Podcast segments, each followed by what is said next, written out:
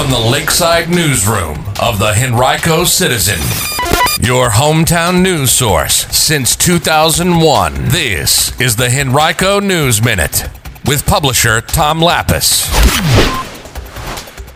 Some changes to quarantine periods in Henrico schools. We'll tell you more in today's Henrico News Minute. It's Friday, January 14th, 2022.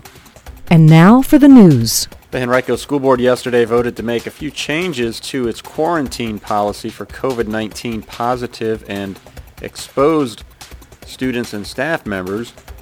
As part of the changes, any staffers or students over 18 years old who have already completed their primary vaccination series more than six months ago but have not yet received their booster shots will be required to quarantine if they are identified as close contacts of people who are COVID positive. The new rule is based on guidance from the U.S. Centers for Disease Control and Prevention. It becomes effective today.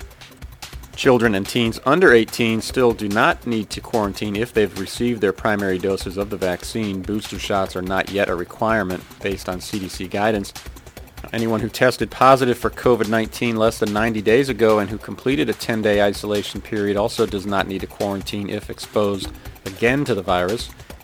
A final change shortens quarantine periods for unvaccinated people, potentially, who were exposed to the virus. Previously, those unvaccinated who were considered close contacts couldn't return to school until eight days after exposure if asymptomatic and if they tested negative and were fever-free for 24 hours without fever-reducing medication. Now that time frame has been changed to five days after exposure, which would allow them back on day six. Also at its meeting yesterday, the school board voted unanimously to elect board member Marcy Shea of the Tuckahoe District as its new chairwoman and Brookland Representative Kristi Kinsella as vice chair. Now Shea announced Monday that she has stage 4 breast cancer but plans to serve on the board as long as her health and treatment plan allows. Both Shea and Kinsella were elected in 2019 and joined the board in 2020 you know a great teacher in Henrico County, now's your chance to nominate that person for an REB Award for Teaching Excellence.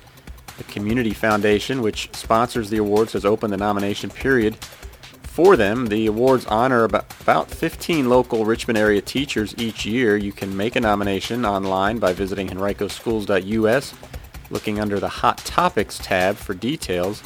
Nominations are only available online. They're due by February 25th at 5 p.m.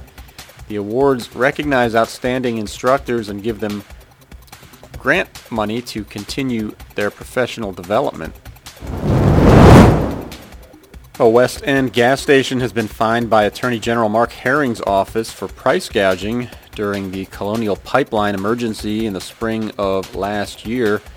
The Gaskins Road Mobil station at 3901 Gaskins Road agreed to pay a fine of $2,500. It'll also refund more than $3,700 in excess profits that it made from offending sales May 11th and 12th. On those two days, the station allegedly raised the prices of all three grades of its gasoline between 30 and 37 percent.